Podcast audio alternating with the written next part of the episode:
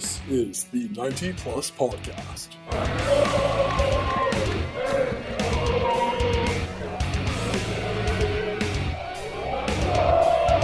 With your host, Ben Rigetti and Sebastian Pereira. Welcome to episode 12 of the 90 Plus Podcast. Myself, Ben Rigetti, as always, joined by my co host, the newly turned 19, Sebastian Pereira. Sebastian, happy belated birthday. Welcome on the show. We've got a lot to talk about today. Obviously, the Whitecaps got their first game of the tournament under their belts. It didn't quite go their way, blowing a 3 1 lead late, losing 4 3 to the San Jose Earthquakes. So, lots to unpack in that one. We're going to get into some player ratings, some just overall match reactions, and then we'll end up with a couple uh, minutes of previewing the Seattle game in a couple of days' time this Sunday. But before we get into any of that, Sebastian, welcome to the show. Thanks, Ben. Uh, thanks so much for the birthday wishes. Uh, of course, it was great for the Whitecaps to get me uh, three goals. Um, I remember back in 2015, they played SKC uh, on July 14th, which is like the day of my birthday, and that was five years ago. And I didn't get a single goal that day. Um, but at least yesterday I got three goals. Uh, can't complain about that. But there are a lot of things to talk about, as you said. Um, it didn't quite go our way. Uh, I, I mean, we didn't really expect much going into this game, to be honest. We didn't expect the Whitecaps to really be so threatening on the counter too much and really test the Earthquakes too much. Um, there wasn't really a, a very clear idea of how this game would play out. Um, but it's safe to say we would would have probably thought it wouldn't be this bad. Yeah, we uh, it, it was a surprise for sure, and uh, not all surprises are good, as we saw last night. Uh, former Whitecap Shea Salinas. That's a diff- that's gonna be difficult. um, yeah, former Whitecap Shea Salinas grabbing the 98th minute winner against his old club, and really just heartbreaking fashion. But I mean, 90 plus. It, it was it was literally plus? 90 plus. So I mean, Shea Salinas, we got to have you on the show. You know, almost congratulate you.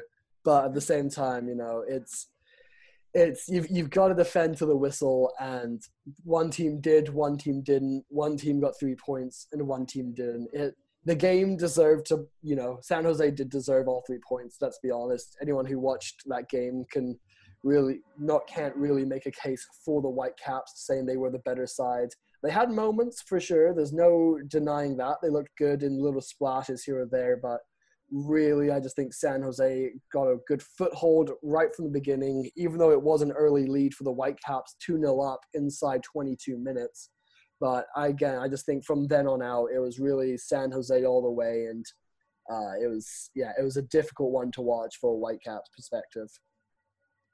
Yeah, for sure. I mean, it's, it was difficult. And I mean, you you, you still have to consider this was the first game in four months for the Whitecaps, and um, of course, this whole pandemic has slowed things a lot down the season. But um, I mean, you would have thought there would have been at least like a bit more oomph to the defensive game of the Whitecaps. There's there's so much to talk about in this game, and I think I think it's great the fact that we were able to talk about this again. The fact that there's a there's a game happening, and we're we can actually break it down again. it's still good to be able to do that of course but um it, it it's it's of course you, you do expect a lot more and as ben said you anybody who watched the game knows that san jose thoroughly deserved it. They deserved to win. They were super threatening um wherever they were on the pitch and they ultimately didn't let the whitecaps play out of their own half.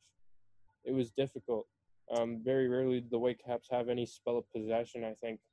Um, if we go back to the first 10 minutes, that was probably the most dominating part of the Whitecaps performance. They had mm-hmm. possession, dominated possession throughout the first 10 minutes, and then it was just kind of all earthquakes from that. And we hit them on the counter a couple of times, but we never had a really solid string of possession after. It was, it was difficult. I mean, I mean, where should we start? Do we do we start from those ten minutes and onwards? I, I, I, we'll start from the beginning. We'll start from like we said. It was a good first ten minutes or so. The Whitecaps got the first goal of the game, so we'll break that down. Ali Adnan, the left back, uh, went on a pretty nice run. He got, yeah, he did this a lot, and this is what I really like about Ali Adnan's game. He gets forward and he doesn't always do it with the ball. You know, he'll make he'll see the vision, he'll see the space, and he'll make those runs through and he'll cut inside and play a little bit more central if he has to to pick up the ball and drive it 20 yards forward. He will do that, and that's something that as an attacking fullback, I really like to see from my defender. So he doing what he does best, cut inside onto his right foot and just curled it so so sweetly So into the far right corner and Beautiful. Again, it was a uh, at the time it was a lead that the Whitecaps I'd say deserved, or maybe not deserved because seven minutes is hardly a large sample size for how the team was going to play. But it, it was it was it was a good start for Vancouver and one that I think a lot of people were caught off guard by. Yeah, yeah, for sure. I mean, I certainly didn't expect Ali Adnan to be flying up forward that far upfield and taking a shot at goal seven minutes into his first game, four months uh, after his last game. You know what I mean? And like you said, we're we've uh we've seen this uh, we've seen Ali do this before. It's not the first time we've seen him cut inside and hit with his right and. The fact that he was so clinical this time was insane. I mean, we've seen him curl it a little bit too much. Uh, he probably won't get the right direction on it at times when he cuts in on that right foot, but he got it spot on last night. It was a, it was a brilliant finish and uh, breaking down the goal here. I think you got to give credit to to Inbeom. I mean, a lot of people will say he didn't have the best of games, and yeah, I, I agree with that. But this is what you want to see from Inbeom. Try and find those passes, those gaps, and again, Adnan made a brilliant run down that far side, and Inbeom was able to find him with the defense splitting pass. I think that's something that I, I kind of want to talk about a lot in this episode. We can we can move on forward with the uh, with the uh, own goal. With the, I think it was probably the worst goal of the bunch, and it came in our favor, fortunately. But Yeah, um, it- that's that's something that I want to talk about. Like the midfield play is something we can definitely get into later. But yeah, let's push forward with the other goal.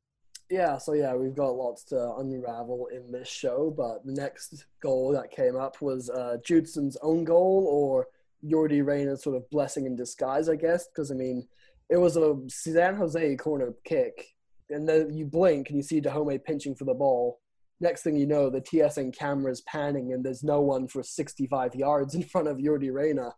So he had a clear side of goal from inside his own half, and he ran it all the way up he had a it was the home in support of him as well and there was a couple of center backs that were catching up to him but it almost looked like he fluffed his lines a little bit he didn't have you know the most control of the ball and the kind of end product. I don't know if it was like a through ball i guess for Dájome or if that was a that was a shot going to the far i don't really know what it was but it took a couple of deflections including two big ones off judson and that at the end of the day, I mean, they all look the same on the score sheet, and it ended up not ended up, but you know, at the time, 2-0 Whitecaps, 22 minutes in, you know, fans are ecstatic. The players, you know, they've got this huge boost of confidence, and we're thinking, you know, this tournament is ours for the taking. Yeah, And I'm sure that for half a second, I can almost guarantee every Whitecaps fan had a thought of like, this this could be like you know so- the start of something big, and it was the start of something big. It was just a big collapse, but it was big. But again, it was Sure. they were 2 0 up off of that own goal. And I mean, there's only so much you can say. A couple of unlucky bounces for Judson, but you got to give tons of credit again to Dájome. I mean, mhm. uh, that's where the high press kind of did its best job for the Whitecaps in that play um, specifically. Although they did have a very uh, they re- they held like a really low line throughout the first half and I guess throughout the game as well. But um, on that goal specifically, the high press was really good, and Dájome pushed up, got some pressure on Judson, who actually lost the ball off that corner kick, and um, and Dájome dispossesses him, plays a great ball into Reyna. I, I remember looking at the goal on, on or watching the play on TSN, and uh, shout out to our guy uh, Paul Dolan, uh, Dolly the goalie, uh, yeah, for calling the game. If you haven't watched that episode, go check it out, episode ten. Um, thanks to our guy for uh, calling the game, and and yeah, I, I remember just watching Dájome pass that ball, and I was waiting for a defender to pop up on the other side of the screen, and it was just Reyna in alone, and I was like, okay, this has to be a goal, and fortunately, it was a goal. I mean, it wasn't the one we were expecting. We were probably expecting a decent Yordy Reyna finish, but um, turned out to be a take what you can really deserved a good own goal. Take what you can get. So Yeah, that was sure. And I mean, this came off a San Jose corner, which was not a rare sight. They ended up breaking the MLS record with 22 corners throughout this game. And just that number alone, 22 times, you know, they're lining up for a set piece. And we saw that the Whitecaps, you know, set pieces ended up being, you know, the, the fall of the Whitecaps to an extent. But yeah, it was a it was rough go just watching corner after corner be swung in towards Max Crepeau, who who I he he was a very good you know he had a very solid game. He did what he had to. He did let in four goals, but again he he had a lot to deal with. Yeah, for sure. And I mean, um, I think just one point that I remember uh, from I guess, I guess just after that own goal. I mean, this kind of follows up with the with the two one goal, the Andy Rios goal, but I remember there was like one take. I think it was the water break. I think the water break happened just after the 2 0 goal or somewhere around that. Yeah.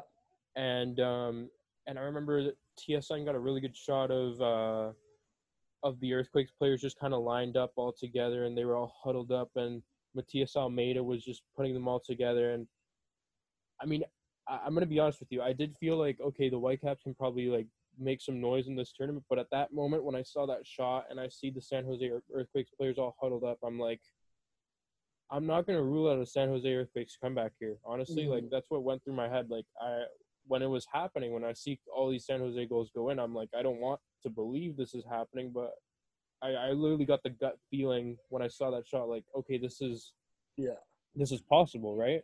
I, and I, then, mm-hmm. and then we go into the the corner kicks and all the corner kicks the Caps are conceding. I think it was probably 13 alone in the first half. Mm-hmm.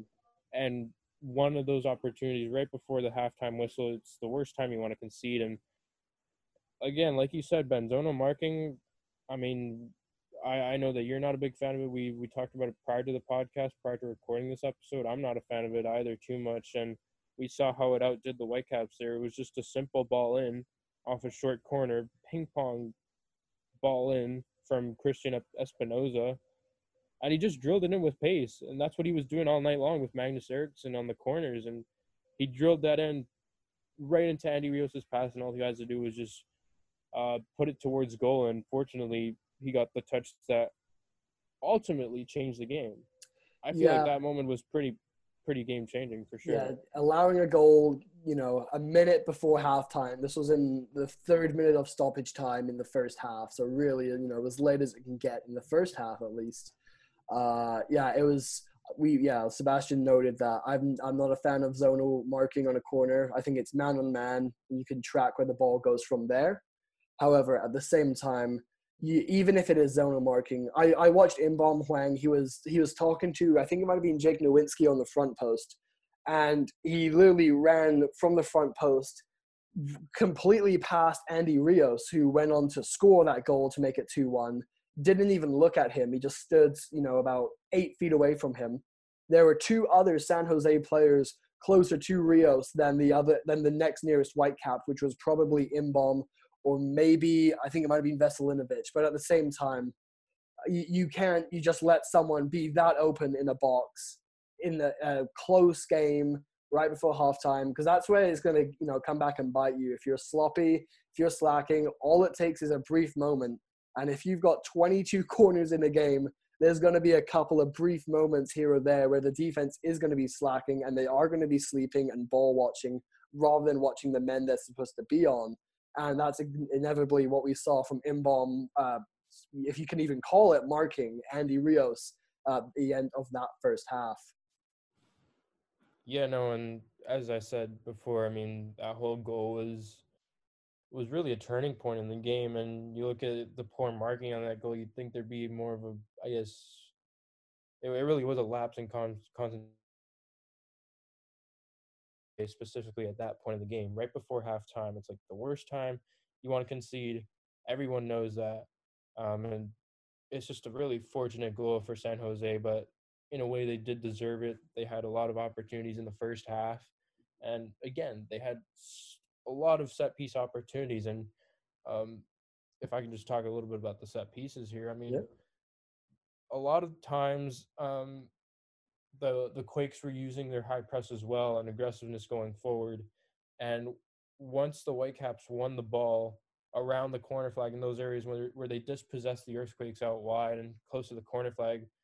The Earthquakes did a really good job of covering forward passing options. Like they didn't let the Whitecaps build out of the back, or they just like get like two guys around them. Um, it was a really aggressive style of pressing and just make sure they could just kick it out for a throw or even a corner. And that that's basically what forced the Whitecaps into conceding a lot of corners. They just didn't have the time and space to mentally pick out a pass and look up and stuff like that, right? hmm And and also, I mean, they did test uh Crepeau as well. He did a Yeah, really good job. You you Nine like nine shots. He made nine saves, I think it was, after full time. okay, Yeah. yeah. 25 shots altogether, though, which is, even if they're not on target, you know, he still has to work for a couple of those. Yeah, 11, 11 shots on goal. hmm So yeah, um, and um, and of course some of those saves force corners as well. I mean, they're taking Yeah. shots outside the box, inside the box, wherever, and those shots are forcing corners as well. Um, and, and again, as I said before, Espinoza and Eriksson just keep whipping in insanely good quality balls into the box. They're at pace.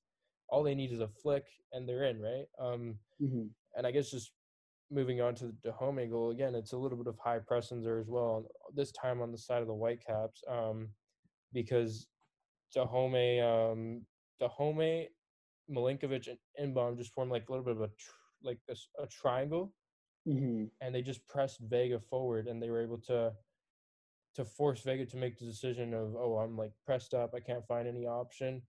And Vega just didn't look up at that point and just pass it straight into Milinkovic, and it's an easy finish for Dájome after that. But it's it's again a little a lot of the high pl- the high press was a big factor, in this one, and ultimately proved to be um, a lot.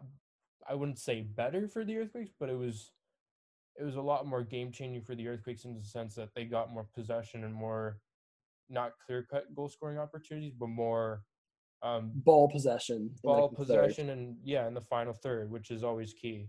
Mhm. Um, but yeah, that's that's what I think on the third goal, and yeah, I so this is where the fun begins, really, because now we get to talk So- about the the comeback. so the comeback didn't start when Wondolowski scored in the 72nd minute. It started in the 66th minute when San Jose brought on four substitutes, multiple attackers, and I think was the three attacking options and like a more deeper midfielder sort of player.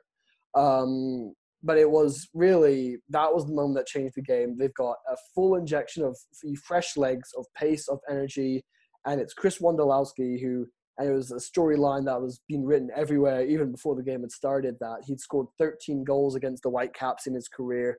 That's a record for a single player scoring against a single team in the MLS. So of course it would be Vancouver, and it would be Wondolowski who would come on and about six minutes later score the goal to make it 3-2. So they still had the leads, but Wondolowski, uh, there was a bouncing ball in and around the box, and uh, poor.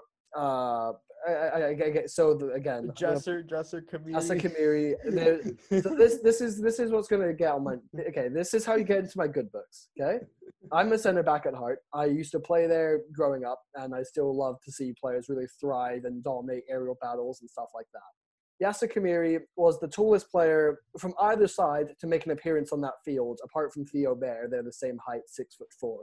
So he's the tallest guy in the field.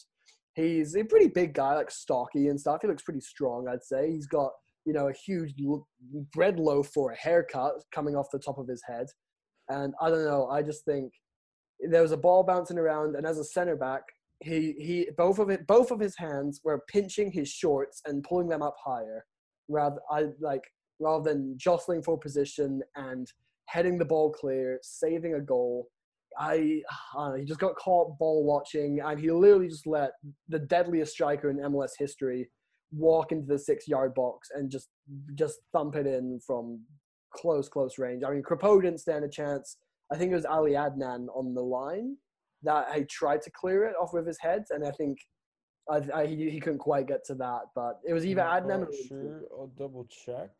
I think it was Adnan. But you check while I keep you know you know Yeah. get my anger out. Yeah, Um, go on the rant yeah. for sure. No, I don't know. I just think you know Khmiri.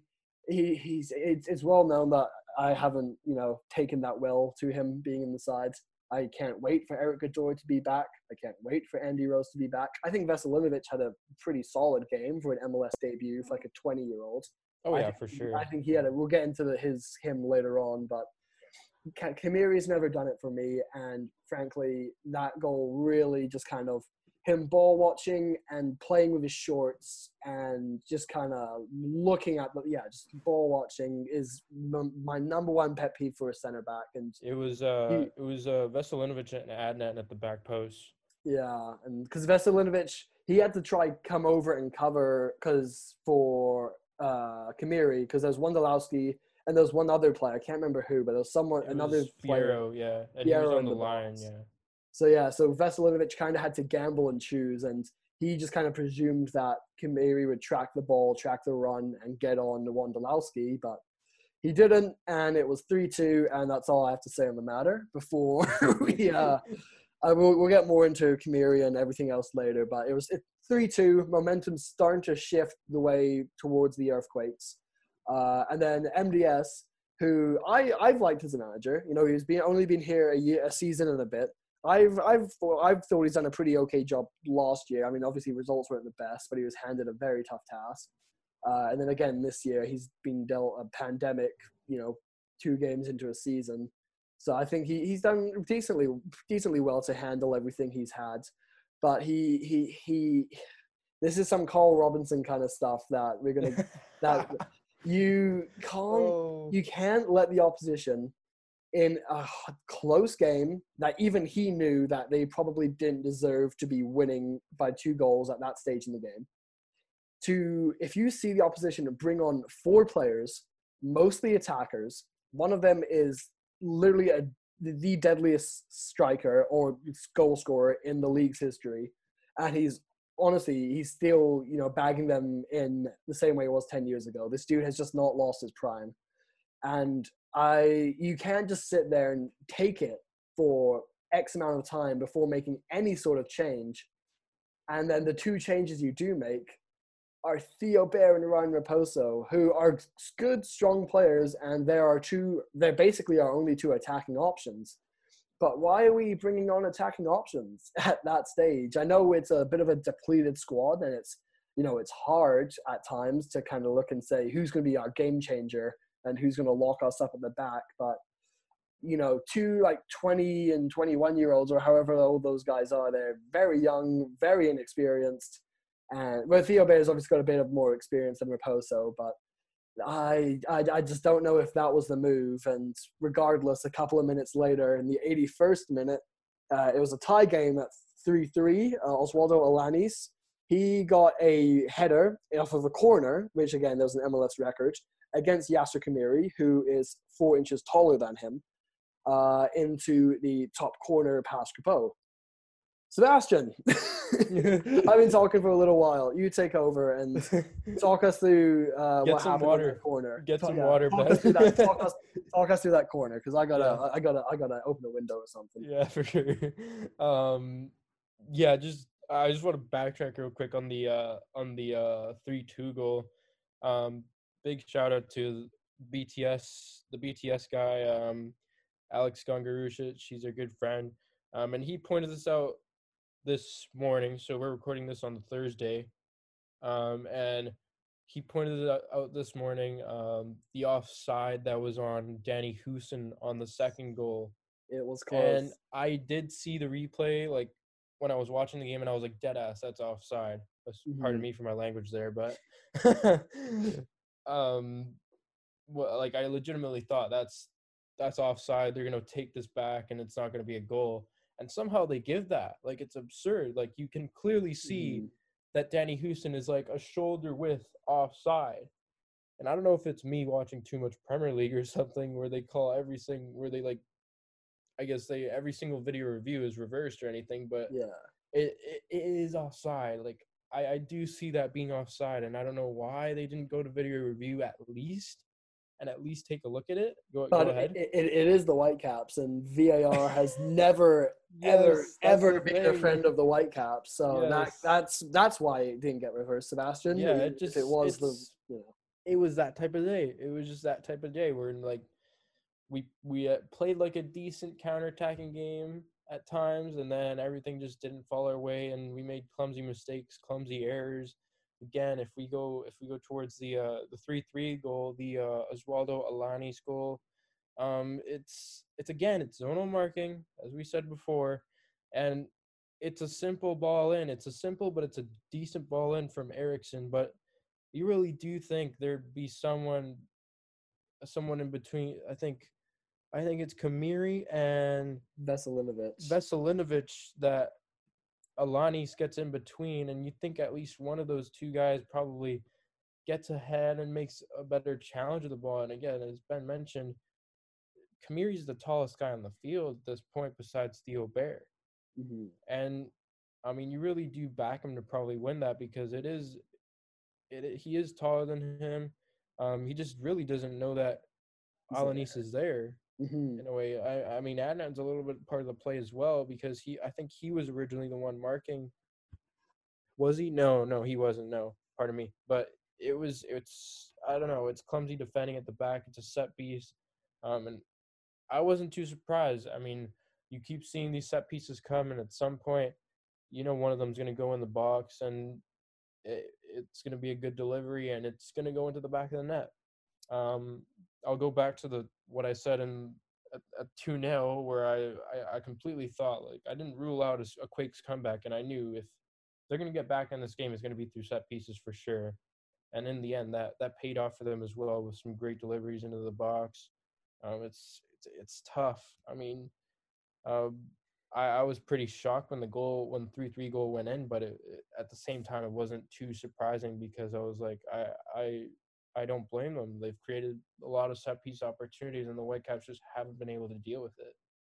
Yeah, I really agree. It was just more of a not if but when kind of situation where the Whitecaps were sitting back and inviting pressure and inviting pressure, Mhm. and they're just taking you know shot after block. I mean, Veselinovic had was it seven blocks in the first half? Like, I mean, And yeah, and he ended the game with seven blocks as well. So all of his blocks came in the sec in the first half.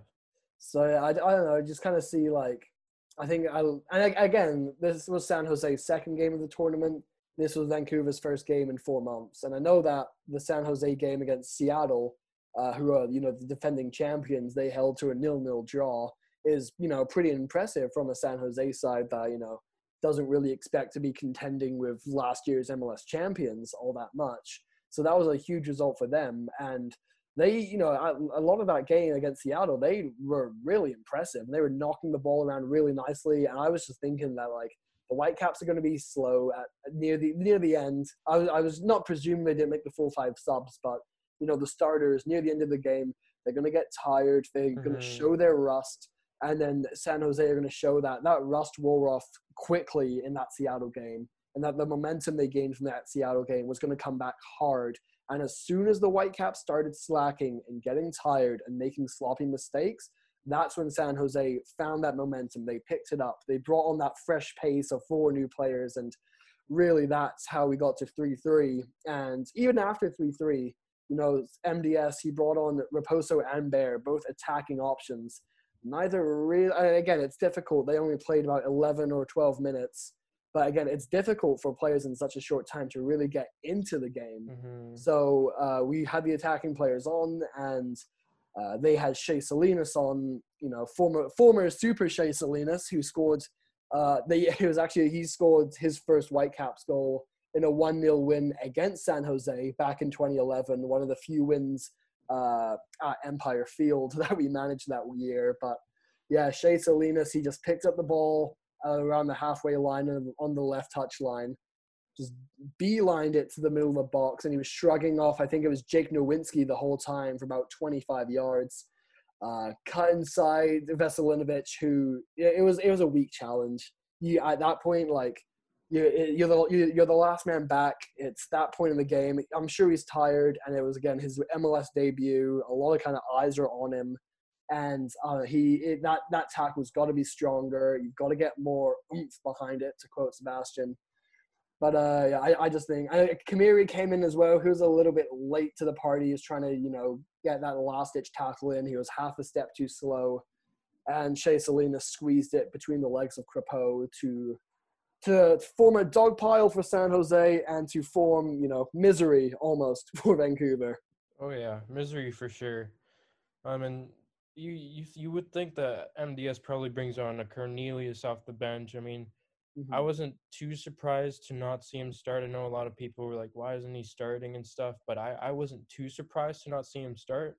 He did have a poor game against SKC, um, but that was again that was five months ago as well. We don't know where his fitness is at, but you would have thought that MDS brings him off the bench and makes at least a three man um, back line with three center backs there. Um, and he didn't do that. Um, he, instead, he gives Patrick Metcalf the debut, and um, it's actually Metcalf chasing after Salinas in that play. Oh, it's Mac. Um, yeah, it's Metcalf, and he goes down. He goes, he goes step step for step with Salinas, but he just never gets in front side of of him. Um, never gets in front of him, and he Khmiri. It's poor defending from him. He gets turned really easily. Um, I don't blame Ranko. I think that's a really lucky bounce on him, Mhm. honestly. And Crepeau, you can't. If you're Crepeau, you can't do anything. At that point, you would expect your defense to step up and and help you out there. And I mean, the shot is right at Crepeau, but you can't blame the guy. I mean, it's Mhm. it's at that point you shouldn't be uh you shouldn't be reaching that part of the area with like a 60 yard run, right? Yeah. It's, it's absolute misery. It it is misery, and that was basically every goal broken down from.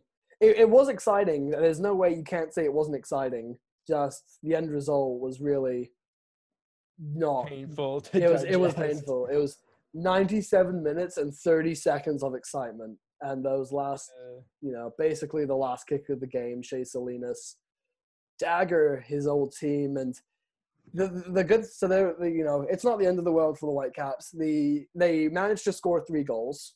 One of them wasn't from a Whitecap, and without one a clear number nine. without a clear number nine. Yeah. Uh, so you know, it wasn't awful. They managed to get a couple of goals at times. They looked decent. The midfield, I don't know, man. I know the mid. There's something going on with the midfield, and honestly, we haven't seen even their their win against LA Galaxy back in March. They they weren't exceptional. Owusu had a pretty good game for his Mhm. first start. I'm, mean, he made a very impressive performance. Inbeom, yeah, ah man, he's had he's had a rough start to 2020, and yeah. he, Like all uh, of us. yeah, like all of us, fair enough. But especially more, more so on the field, I just think yeah. he, he doesn't get stuck in like a center mid needs to. He doesn't make so many darting runs forward like a center mid needs to. He doesn't drive the team like a center mid needs to. Teibert showed bits of that here and there. You know, he was decent on defense. He kind of tried to get. He was he was the captain, and it was his 200th appearance for the Whitecaps. So you know, hats off to him. Congratulations uh, for Captain Rusty. But uh, again, does he? It was decent from Teibert, ish from Inbeom, but I think Owusu kind of really came strong. Uh, yeah. But yeah. Yeah, Usu did for sure. I, I thought Usu was like the the standout player of the midfield. Honestly, That, I agree Um, with that. it was at times difficult for him to like find the seams and play that pass through, but um, he did give us the glimpse that we needed to see, and we know what he's capable of now. Um, I think it was a big part in those last couple of minutes that he wasn't on the field. It was unfortunate that he went down with that injury, um, but we know what he can do, and I'm really excited for him. I'm really excited to see what he can do in the future. I think he's going to be a big part of that midfield, being able to break things down in front of the back line and then moving the ball forward, finding the seams, and playing it out wide to Milinkovic or to Home. Um, he's going to be a key player for this club for sure. Um, but I- I go I go back to the point that I made earlier on in this episode and about the midfield. Um, I kind of I, I just thought of this this morning, and I was like, the one player that I really the one player in like the defensive mid type of position that I really look at in MLS, and I don't I'm I might be a little bit biased here because I'm Colombian, but um, Eduard Atuesta and I guess Mark Anthony Kaye as well, both of them from um, LAFC, and they're both arguably on their day the best creative slash defensive mids because they're both creative and defensive at the same time in the MLS. Mhm. Um, and they can both defend really well, and they both know how to move the ball well. That's and not only is it because of their ability with the ball and be able to find the seams and be able to split defenses through and find those gaps um, in between the back line and the midfield of the opposition, but um, it's also because they have really good players around them as well, with like Diego Rossi and Carlos Vela. They have those guys around them that make the runs as well. Um, so I feel like if the Whitecaps are going to be successful in midfield, um, Baum, Russell Teibert, Leo Owusu, Patrick Metcalf, whoever it has to be in the mm-hmm. midfield, they have to be able to find those seams, break through the opposition's midfield as LAFC do with those uh, defense splitting passes. And again, Dajome and Milinkovic, they have to be able to n- notice that as well. Mm-hmm. Did tell me uh, a couple of days ago, he was like, yeah, I combine. I've been combining really well with Inbeom. Well, we really didn't see that in this game. So we we need to see the more of a connection between the wingers, the the attackers, and the midfield because honestly, if the Whitecaps can get that nailed down, I'm pretty sure they're going to be a decent team if they do that. I mean, the the example is there with LAFC. You look at the midfield play they have, and if if the Whitecaps can get those their midfielders making those passes and then the wingers taking chance after chance, they're going to be a good team. It is, yeah. And there's definitely, you know, they've got all the pieces there. And just a second here before we run into the uh, player ratings from last night. Yeah, I do really agree that, you know, it's it, it's so close that they they one connection or one, you know, positive kind of link connection play really away from having a solid midfield. I mean, Owusu is a player, he's defensive, but he's strong on the ball. He can take it forward. He's good at passing and distributing. Inbeom's got a little bit of flair to him. You know, he can make he can do a skill and you know open up 30 yards of space by beating a player and then play it out wide. Teibert's got a little bit of both. You know, he's he's a strong passer. He's good on the ball and off the ball. He's a visionary. He can see the whole field, kind of thing. And that's a difficult, you know, uh, attribute that not a lot of players have. And I don't know. It, it, it seems like it should work. They've got a little bit of everything, but um, I, am not sure where that you know that spark's going to come from, but it's it's it's close. I can feel it, and when it does, it's going to hit strong for Vancouver. Yeah, for sure. I mean, I don't know if we're, I don't know how we're looking in the market because obviously we're in the middle of a global pandemic again. But um, I don't know if the Whitecaps need more help in midfield. Mm-hmm. Do they mm-hmm. need another man in there to maybe pump it up a bit? Yeah. An Eduard Atuesta, uh, Mark Anthony Kaye type like player that can complement uh, either Teibert, Owusu, or Inbeom a little bit more. We don't know. Again, this is four months after the LA Galaxy game. We don't know if this may just be a fitness problem for Inbeom or something like that. Mm-hmm. Um, he's, it's safe to say he hasn't had it difficult ever since he moved to Vancouver. Everyone thought that the Whitecaps would have at least a decent season last year, but it was anything but that. Um, mm-hmm. And again, um, Inbeom has to adjust to a new city, a new language, a new culture, and that's difficult for someone coming from um, from South Korea and from that part of the world to adjust to a to a new city as well, and a new league, a new style of play. Um, so it's safe to say he's had it difficult. And then he, this year with the coronavirus outbreak and um, a, a, a long four month break, it's it's difficult for him. So well, it's something we'll keep an eye on for sure. Um, and here's hoping the Whitecaps can find a way to really push that midfield forward to be able to create more goal scoring opportunities and really keep possession of the ball as well. Mm-hmm. We'll see how Inbeom does in my match report card, I guess, before uh, just jumping straight in. Uh, we'll start with uh, Max Crepeau, go from the back, work our way out. And I think Max Crepeau, I, I gave him a seven. It was a solid performance. He bailed the team out a number of times. He had good saves. He was always alert. Uh, but he did still allow four goals, even though not all of them were his faults. I still think I can't give a goalkeeper any higher after conceding four. Oh yeah, no, for sure. Seven, seven's seven's seven? a good rating. Good I agree seven? with you. Yeah. Good choice, uh, bro. okay, all right. So then we got Jake Nerwinski at right back, who did make the start over Janio Bikel. So even though there was injury involved, I was right and Sebastian was wrong. Nerwinski did get, get it, the bro. start. we get Just making sure. I'll, I'll, say it as many times. I'll shout it from the mountaintops. I'll beat right. you this weekend with Seattle with the line of prediction. All right, we heard it here right first. now, Yeah. Um, so we got yeah. So Nerwinski, I I went for a six for Nerwinski. He was a bit more attacking than I think Janio Bikel would have been. He had at times a good link up play with Owusu. He uh, had a lot of good stretching runs down that right side. He was just you know it was just a solid game all around. It was decent defending. Every now and then you know he maybe lost his man or he got beat to a challenge or something, but. I'd say overall, I think a six is kind of bang average for Nerwinski last night.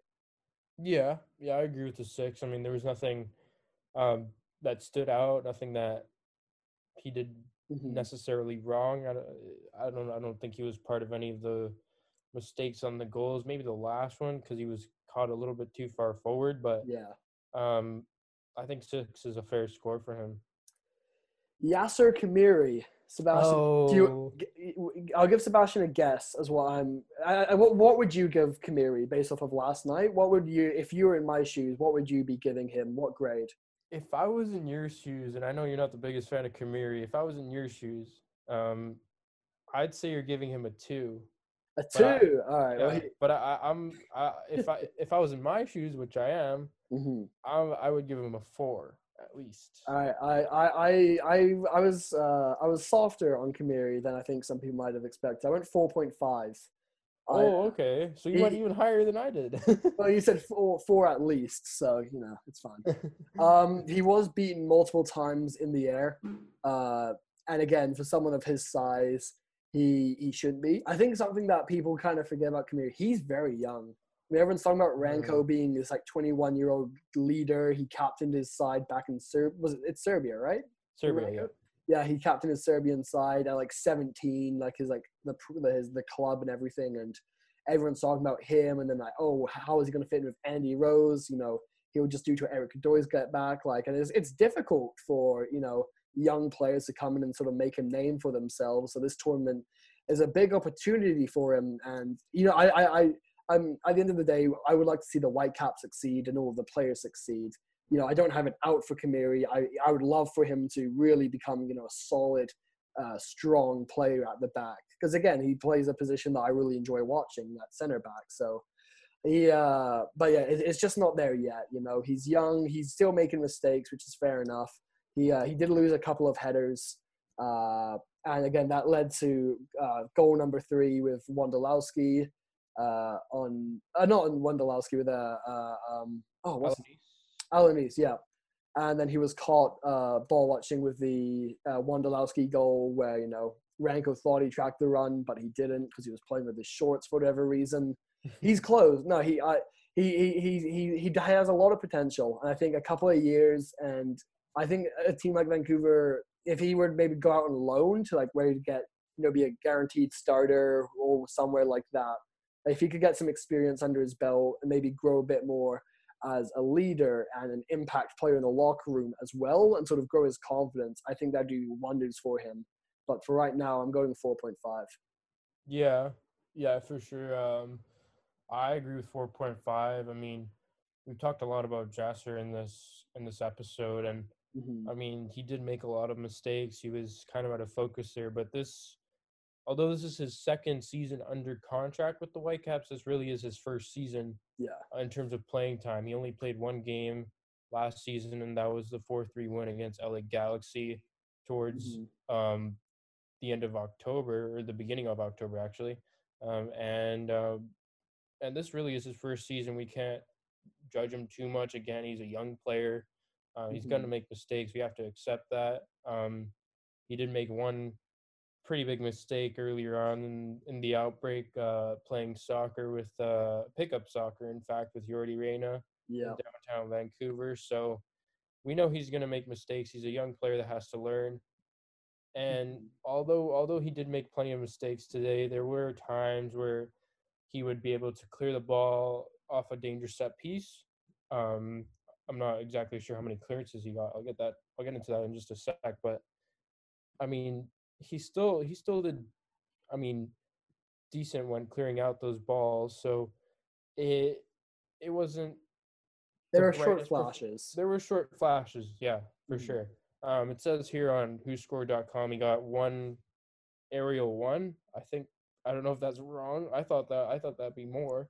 I, hope, Um, I hope that's wrong. I hope that's wrong. Um, but I don't know who scored is a pretty trusty website, so I'm not sure. And uh, and yeah, he did. Khmiri did do pretty bad on the goals, as Ben said. There, he he did have lapses of con- concentration on the second and third San Jose goals. It was unfortunate he didn't get towards Wondolowski in that sense. Um, Mhm. and I mean, it's it's kind of obvious. Like, I feel like if if that's a very experienced veteran MLS defender, like if you say someone for Chad Marshall or uh, or A a Kendall Waston or a Kendall Waston, a. Kendall Waston, heck yeah. Um, y- you'd probably know Wondolowski is like the biggest and most dangerous target in the box for San Jose when it comes to goals. Um, and he, he will just latch onto everything. We saw it last night with the finish. I didn't even think that was going in. I thought that was Fierro's goal. Um, Mhm. and then they give it to Wondolowski, and it just flicks like that. He'll, he'll just get in the end on the end of something, and he'll put it in, no matter what. So I feel like if that's a a Kendall Waston, a Michael Parkhurst, a Chad Marshall, and they know Wondolowski's that big of a threat in the box, I don't think that happens. Um, but I don't blame MDS for selecting Khmiri. I think he's someone that is going to learn from these mistakes, and I know MDS um, is is someone that works very well with young players. So they'll definitely be correcting that in training. Um, we've, we've had a bit of a long talk here on Khmiri, but Yeah. I mean, he was really the. I mean, if you were to pick on someone from the defense, it'd probably be Khmiri. We don't want to really pick on him, but you know what I mean from that. hmm So we'll move on over to his uh, center back defensive partner, making his MLS debut, Ranko Veselinovic. I mean, this guy's a different story. Can, can, can we, can we just point out that it is Ranko Veselinovic? I can't even fathom the amount of times TSN said his name wrong on the commentary last night. Uh, you know, Paul Dolan, former guest, and uh, Peter Shaw, you know, we, we, we love listening to you guys, but that, that you know, I, I heard about four or five different pronunciations of his name. And so Ranko Veselinovic is how we're going to be saying it, at least here at 90 Plus. But this guy was a different story. He's a different story. You know, it was his debut. He had a very, you know, I think he had a very impressive debut. Oh yeah, for Uh, sure. I you could you could see that he's a leader and that the guys look to him. And he's only been there a couple of months. It was his, you know, his the first time going out in the field as a white cap.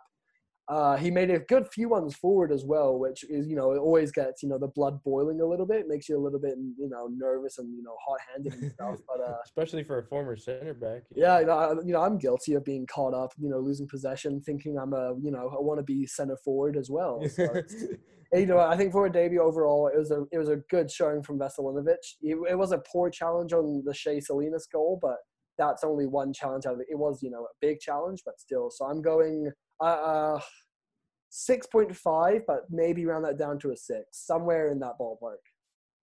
I think 6.5. I, I could me. even go as far as a seven, honestly. Okay, okay, that's Yeah, fair. I mean, I I I thought he was really good. I, I Mhm. mean, everyone everyone said in the Whitecaps camp, including uh, MDS and a couple of players, I forgot who, but a lot of them said prior to this game and in the in the um, la- last four months, I guess they they all said that Ranko is a guy who doesn't look like he's a 20 year old. You know what I mean? He doesn't play like Mhm. he's a 20 year old. He plays like a veteran. And I think we saw that last night.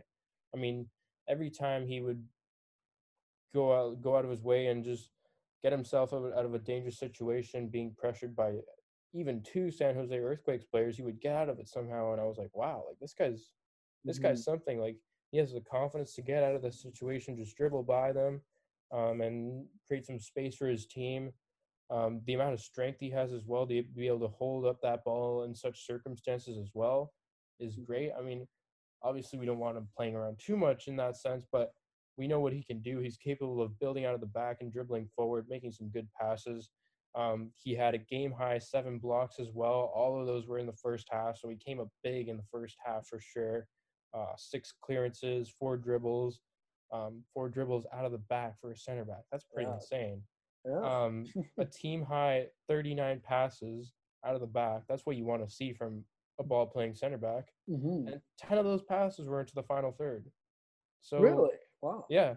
So I mean, he, he was pretty good. I I, Yeah. I feel like he deserves the seven. Okay. Um, I, I it's always not good to concede four goals as a center back, but Mhm. I think there's a lot of promise promise for Veselinovic, and I'm really excited to see how he progresses. All right, so a six and a half to seven, maybe even higher from Sebastian. But you know, I'm you know I'm pretty happy with that too. I, I can go with seven actually. Kind of looking back and thinking a bit more on it, I'm I'm pretty okay with calling that a seven. Uh, yeah, Mhm, and, and it was his debut as well. I mean, Ex- exactly. It's, you know, that's just the first, and I'm sure a lot more we're going to be seeing of him in a hoops jersey. Uh, and then the last defenseman will go Ali Adnan. I gave him a eight. I think best. He was the best overall Whitecaps player at both ends of the field. He scored a great goal. He got forward a lot, and we've we've talked about this already a little bit. He gets forward a lot on the ball and off the ball. You know, he makes runs even if the ball doesn't end up going to him. He makes runs with intent, and he attacks players with intent, and he makes players think what they're you know going to have to do in such a short amount of time that you'd see that from like a center mid or an outside midfielder. But for a left back, jumping forward, getting involved in the attack as much as we do see from Ali Adnan, and again, that's how he got his goal. Uh, I'm giving him an eight. He it was a at at times he lost his man on defense, but I don't really think he. Uh, and plus the goal, I'd say, kind of makes up for it. So I'm giving an eight for Ali Adnan. okay, okay, okay. Eight. Uh, Eight? Uh, Too high? Too high? I don't know. I, I, I think I think he deserves the eight. Um, I might Mhm. go down to a seven, seven point five, but I feel like Okay. he, like in a sense, he did deserve the eight. I mean, Mhm. credit to him again. It was a beautiful finish, and we've seen him do do that time and time again. And sometimes it doesn't come off, but today he executed it perfectly. And also, I mean, he did connect fairly well with his passes. I mean, there were a couple times where he booted the ball upfield, just straight into no man's land sometimes, but um, also he defended pretty well on that side against Cristian Espinoza. Um, there were a couple of times where he did get beat, but he compared to the other times where he's come up against him in the two games prior that the Whitecaps had against San Jose, he wasn't very good at defending against Espinoza. But today he was pretty decent, or yesterday, pardon me, he was pretty decent. And um, yeah, I think he, I think he, he went forward. He tried to create as much as he could. He tried combining as well with the wingers. Um, I, I do expect a little bit more of him trying to get to the byline and that sort of stuff, but that just didn't play out today. Um, and again, it's his first game back, but again, it was a wonderful finish, great goal. I think it was the best goal of the bunch, really, from the Whitecaps mhm. in terms of play and build up play. Um, so yeah, I think I think we can we can give him the eight for sure. Yeah. Okay. All right. And then we've already kind of talked about the midfields. I'll run through them just quickly. Russell Teibert, I gave him a six. Like we said, just a solid game. You know, he wasn't, you know, invisible. He got involved a bit. He got a bit stuck in, but it wasn't, you know, game changing or anything. So I just went six for Teibert. And then I went 5.5 for Inbeom, a little bit less. And it's the same sort of thing that we just didn't really see what we kind of, ex- not so much what we expect from him, but he sh- we expect that he should be delivering a bit more. And it's not that we're expecting him to, you know, drive the ball 60 yards like Reyna did and Chase Salinas did and, you know, bury them every time. But I just think a little bit more creativity and energy from him would go a long way in that midfield. So I went 5.5 for him. And then Owusu, I gave him a seven for all the reasons that we've kind of explained already, that he was strong on defense. He, you know, was strong playing the ball out. He made a lot of good kind of passes going out wide toward, you know, Dajome, Milinkovic, and even the wingbacks, Nerwinski and uh, Ali Adnan. And yeah, I just think kind of he pops up all over the place. So I gave seven for Owusu, 5.5 for Inbeom, and six for Teibert. Change anything, or you keeping those? Um. So six for Teibert, five point five for Inbeom, Inbeom, and and then seven. seven, for Usu. hmm Yeah, I think I think those are pretty fair. Um, Let's go. I agree with those. I agree with those. Um, uh, I guess I guess if I can just talk a little bit about each one of them. Um, Yeah.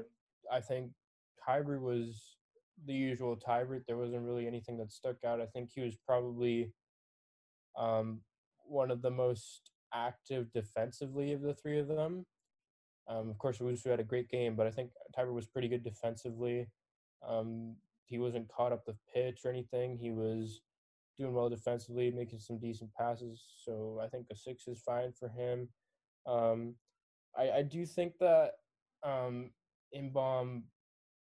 was slightly off the pace today. A lot of people did say that, and I kind of do have to agree with it as well. Um, this goes back to the point I said earlier about the tough time he's had to adjust to Vancouver, and um, and also he, he hasn't really found that rhythm where he's consistently performing week in and week out. Um, but he but there were times in the first half I, I think I think he only made like three um, key passes in my point of view that kind of stood out. Um, and those three passes are just not enough from a player of Hwang's ability, honestly. And he did get the assist on the Adnan goal, but that was about it. I mean, the, apart from those other two times where he stood out and he made like a defense splitting pass, um, he didn't do much. And this goes back to my point of the the LAFC midfield that the Whitecaps can probably build off from, and we need more of that from playing with more of the defense splitting passes. Um, so 5.5 is is spot on. I think uh, from you, Ben. Uh, as for Wusu, um, I think he had a good debut. Um, again, as I said, good before, first start. Good first start. First start. Sorry, pardon me. Um, but as I said before, it was it was kind of unfortunate he went down with that injury late on. Um, he wasn't on the pitch when uh, Shea Salinas scored the winning goal, so that may have taken a little bit of the toll on the Whitecaps. The fact that he wasn't on the on the pitch, uh, that was unfortunate. Um, we're hoping he's okay. Hopefully, it's not like a big injury or anything. Hopefully, he's just cramp or something. Um, mm-hmm. finished off with three dribbles, three clearances, three successful tackles, and 18 passes uh, around the midfield and the final third. So I think I think that's pretty decent from him. Obviously, we wish those numbers were a bit higher if the Whitecaps weren't pressed too much by the San Jose Earthquakes, but uh, we can only hope for improvement from here on in, and that's the mm-hmm. midfield uh, against San Jose. Yeah, and then the front three, uh, obviously it was Milinkovic, Dajome, and Reyna starting in that false nine, which we all sort of expected. But uh, we'll start with the wingers first. So I gave Milinkovic a seven, and then Dajome a seven point five. Uh, Dajome, obviously his first MLS goal, it was to a somewhat empty net from you know uh, a, a, pass coming in from across the box from uh, Milinkovic. But yeah, really just kind of a uh, yeah, he had a solid he had a you know a solid game. He made some pretty he he made a lot of good runs forward for sure. There's no doubt about that. He looked threatening on the ball, which is the first time I can say that about Dajome this year. He uh, looked a little bit more alive. He was kind of like involved in the game more. So that's as that was an improvement from the last couple of games. Obviously, back in you know a ways away from a few months ago, but I think that's that was the best game I've seen from Dajome so far. So I gave him a seven point five. And then Milinkovic, I gave a seven, a little bit quieter than Dajome, but still a. Uh, he did all the little things right. He made he made the good passes. He tracked back on defense, and then he got forward again on offense. He made lots of runs. He was very vocal. So I think for he, he he didn't have a huge impact on the game itself, but a lot of the little things that someone has to do. Milinkovic was that guy for Vancouver last night. Yeah, just to continue on with Milinkovic, uh, just following up with what Ben said, um, I thought he did all the little things right, as you said, and uh, I think one thing that really stuck stood out to me, even though it was a really simple play, was the assist he got to Dajome. I mean, uh, we can go back and check off the years and look back at players that have been here at the Whitecaps, and I think probably uh, Joaquin Ardaiz, uh, and Erik Hurtado, uh, or I don't know who else. Just I'm just thinking of players that come to my mind that just miss a lot of chances like that and don't get the pass right. Darren mm-hmm. Mattocks probably in the past. Yeah. Um, a lot of them probably wouldn't have made the pass spot on like Milinkovic did um, to Dajome. So you have to give Milinkovic a lot of credit for making that pass and taking full full advantage of the opportunity yeah. mm-hmm. and setting up Dajome on a platter. So um, big credit to, to Milinkovic there. I mean, he did have a, a 1v1 situation where he tried curling the ball into the top corner. That was, I think, the one play that stood out to me in terms of 1v1. Uh, but I do want to see a little bit more 1v1 stuff from him we know he's capable of doing it. We saw we saw it against Graham Zusi, at U.S. International in the SKC game, and he took him all the way to the byline and set up Jake Nerwinski for a great goal. So um, I do want to see more from Milinkovic. As for Dajome, I thought this was his best game in a Whitecaps jersey, not only because he scored, but um, he played a big part in the second goal, the own, the Judson own goal. Um, Mm-hmm. He tracked back and uh, pressed high when Judson was on the ball, made a great tackle, and played a very good pass to Reyna. A lot of players don't get that right as well. Um, perfect weight on the pass and sent Reyna through. Uh, 1v1 with uh, Daniel Vega there.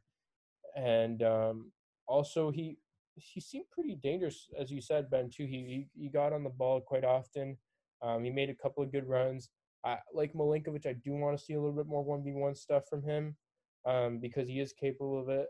Um, but he, wa- he was a threat going forward, and he pretty much was a very good outlet for the Whitecaps when they did win back possession and have those slight bits of um, possession that Mhm. um, we saw during the game.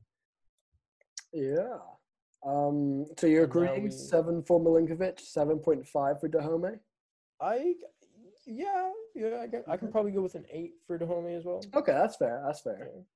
Yeah, I'd I'd say uh, Dajome and Adnan were probably the two best outfield players for the Whitecaps. So Mhm. I, I yeah, I, I think um, uh, t- just I, I- I don't think I can quite give um, the home the same as Adnan. I think I, he just performed a little bit higher than the Colombian. So I yeah, I'm I'm, I'm sticking with a seven point five, but you know, there's a shout for an eight there. I can see. Yeah.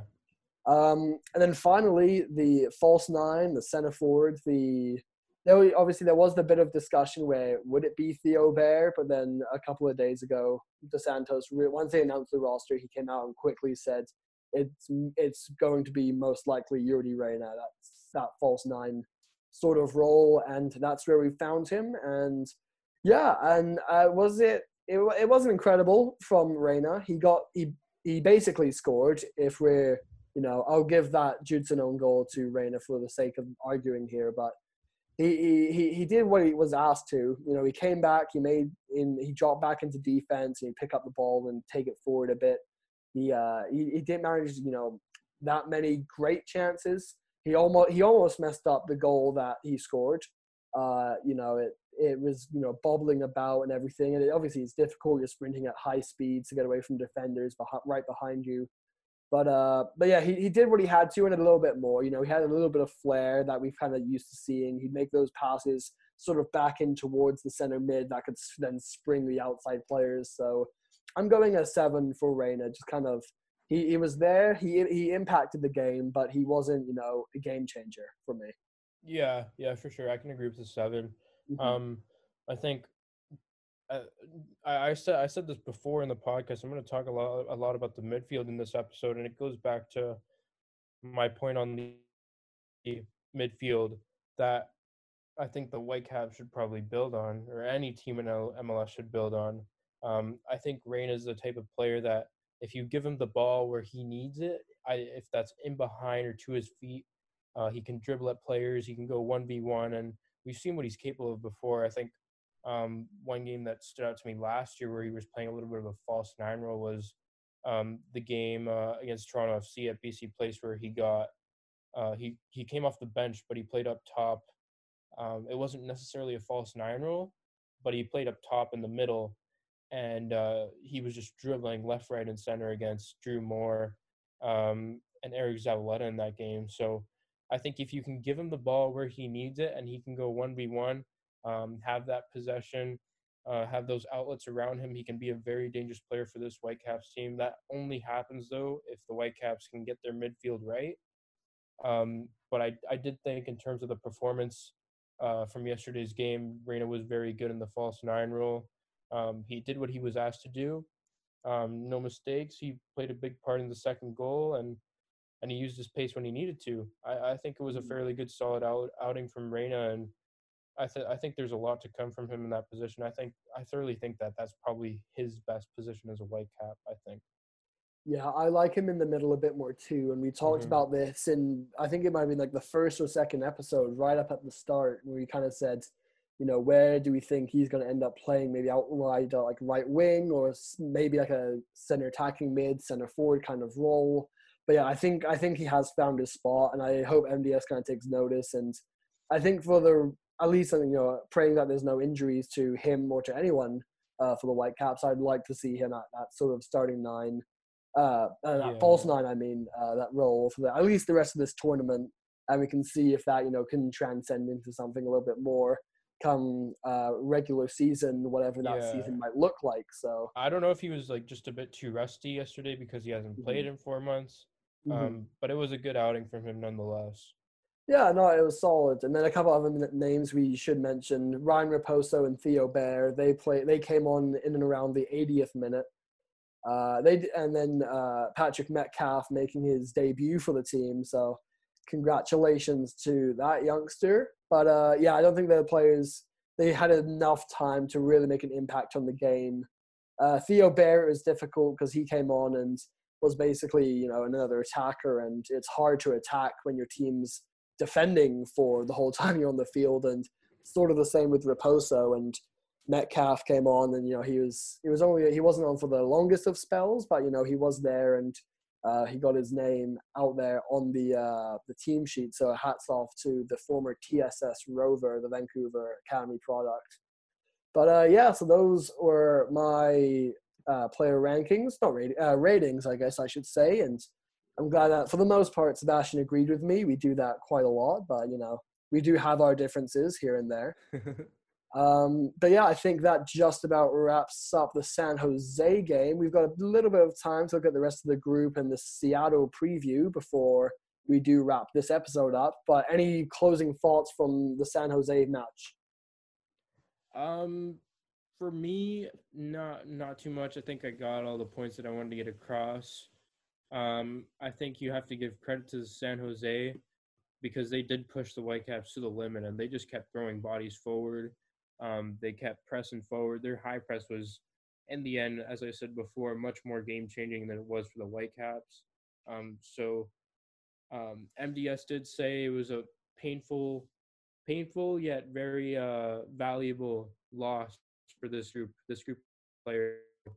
I, I think it's going to be a very uh, important game to look back on. I, I feel like a lot of players won't want to look back on it, but I think they will have to, and it's something that's going to make these players better when they look back at the tape of the game.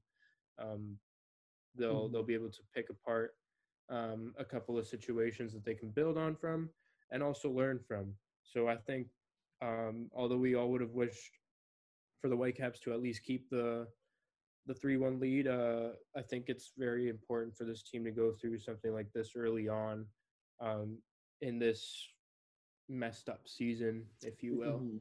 So Yeah, no, yeah. I, I like the point that you know this is a very young team. I don't know the uh, exact age of like this overall age of the starting lineup, but it was like it was very young. It was like in terms of squad, in terms Yeah. of the entire squad, I think it's around 25, 26 average. So you know, a, a pretty. I'd, I'd say that's a pretty young squad. So uh, it's good that they went through something like this. That it is a learning experience. And again, just say you know the Whitecaps do make a run in this tournament, or they find form in the regular season. I'd rather this loss happen first game after a four month absence than in the middle of the season once we're picking up form, and then this happens and they lose that confidence and they lose that form. So I am sort of glad that we got a game like this sort of almost out of our system, I guess, Yeah. uh, before moving on with this tournament and this season.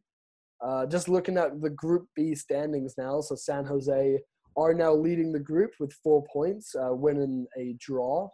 Uh, of course, they tied to Seattle, who's sitting in third place with one point. Chicago's in second; they've got one win, and Vancouver, who have only played one game, they are in last place, but you know that game against Seattle in, uh, this Sunday evening. It, that's going to be a big one. That's Seattle's last game, and you know they're vying for either second or that uh, the top four third place teams. So they're really they've got something to aim for here. As the Whitecaps, they've still got you know that game against Chicago in a little bit over a week, but still they don't want to leave it that late. They want to get on the board now. Yeah, um, I think it was uh, AFTN um, on Twitter that made a very good point just last night. Um, before I went to bed, I checked Twitter, and apparently AFTN said that um, Michael McColl. Um, you can also go by that. Um, but uh, he made a point that apparently if the Whitecaps lose against the uh, Seattle Sounders, they're out of the tournament. Yep. Like there's no coming back from it. So it's arguably the biggest game so far this season for the Whitecaps. Um, and it's it's so fitting it comes against Cascadia rivals too. Um, so it's going to be one heck of a game. I'm sure MDS will will will try and get as much as he can done to make sure this team doesn't make the mistakes they did yesterday and try and make sure they're all in the right frame of mind as well. Um, I, I, I I've said this before, um, talking to a lot of people about the Whitecaps. I don't know if I've said it on here on the pod necessarily, but um, I do feel like this Whitecaps team is a lot more together than they were, uh, say, two years ago or a year ago um, last season. They're, they seem like they're a lot more. There's a lot more togetherness within this group. So I feel like I'm not going to count them out of this tournament. Yeah, I feel like if they can get their shit together, I'm sorry for the language there, but if they can do that, um, they can for sure they can for sure get get into a run and, and go deep in this tournament.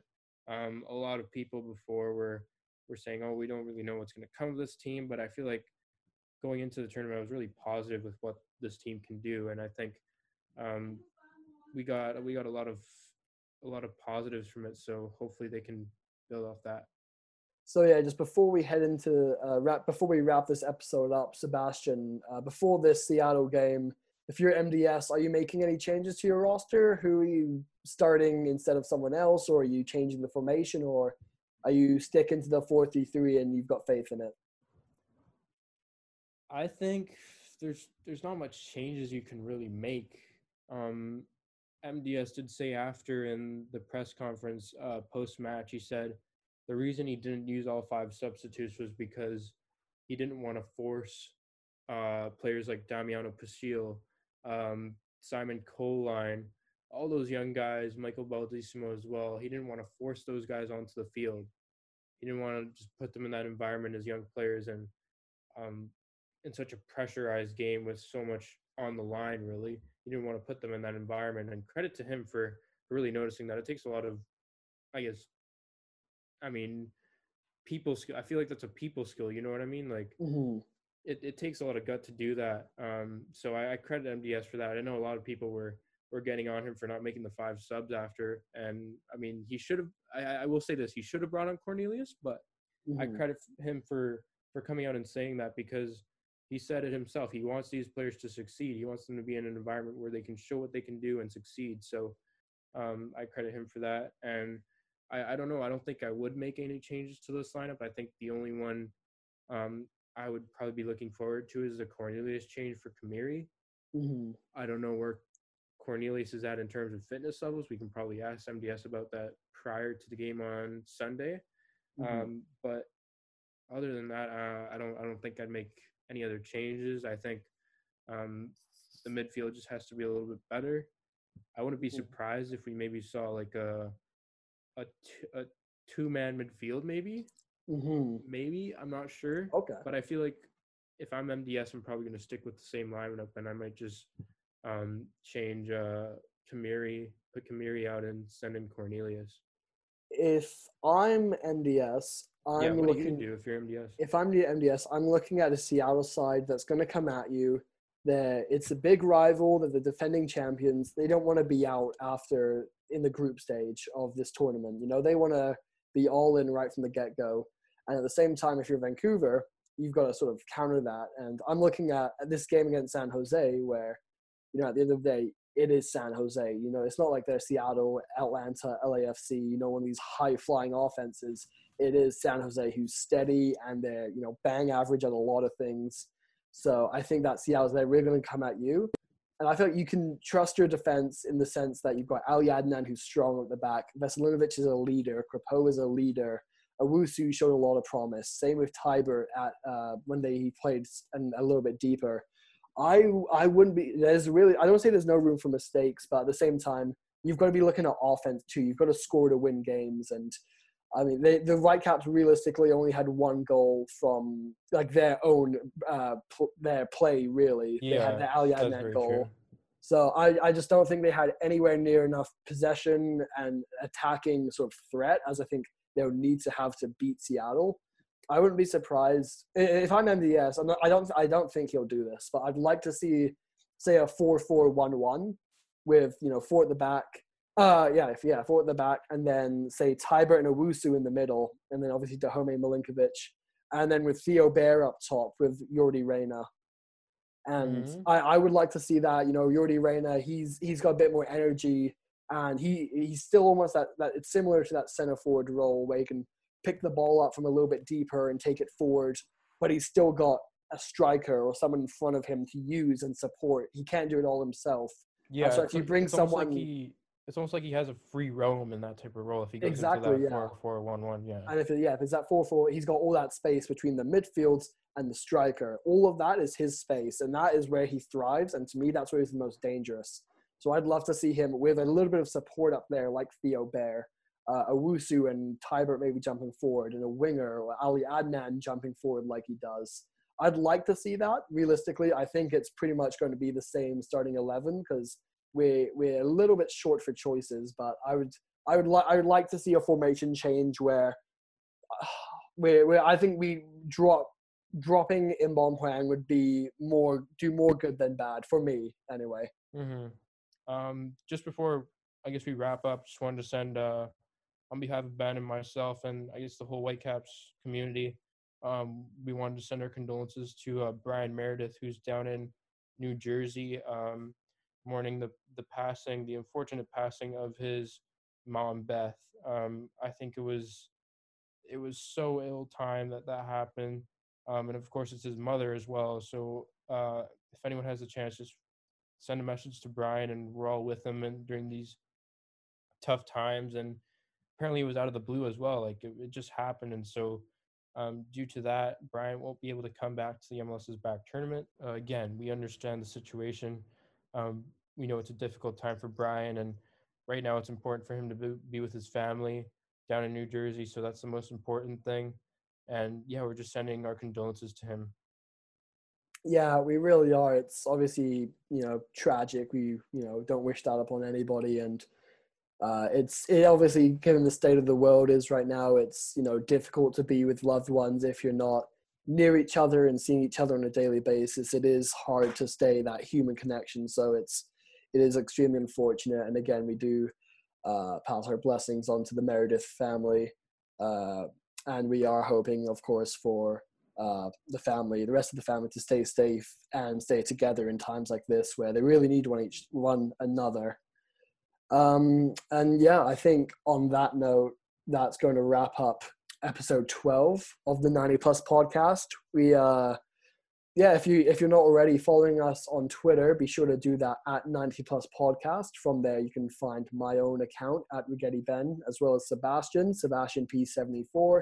With lots of updates and the latest news and tidbits from everything Whitecaps you'll find on there. So be sure to be checking Twitter just before the start of that Seattle game this Sunday. Myself and Sebastian will uh, react to the uh, starting lineup. We'll see if any changes have been made, but uh, until then, be sure just you know stay so stay safe, stay healthy. Be thankful that you are safe and healthy, and you're watching that the MLS is back tournament. Uh, we've got soccer. We've got Whitecap soccer is back. We are officially back, and uh, it was you know it was a wild ride last night. It was a lot of fun, and it was a lot of not fun at times as well. But I'm Yeah, sure for I'm, sure. I'm sure Sunday's going to be no different against Seattle. So be sure to check that out and stay tuned with myself and Sebastian. Uh, until next time.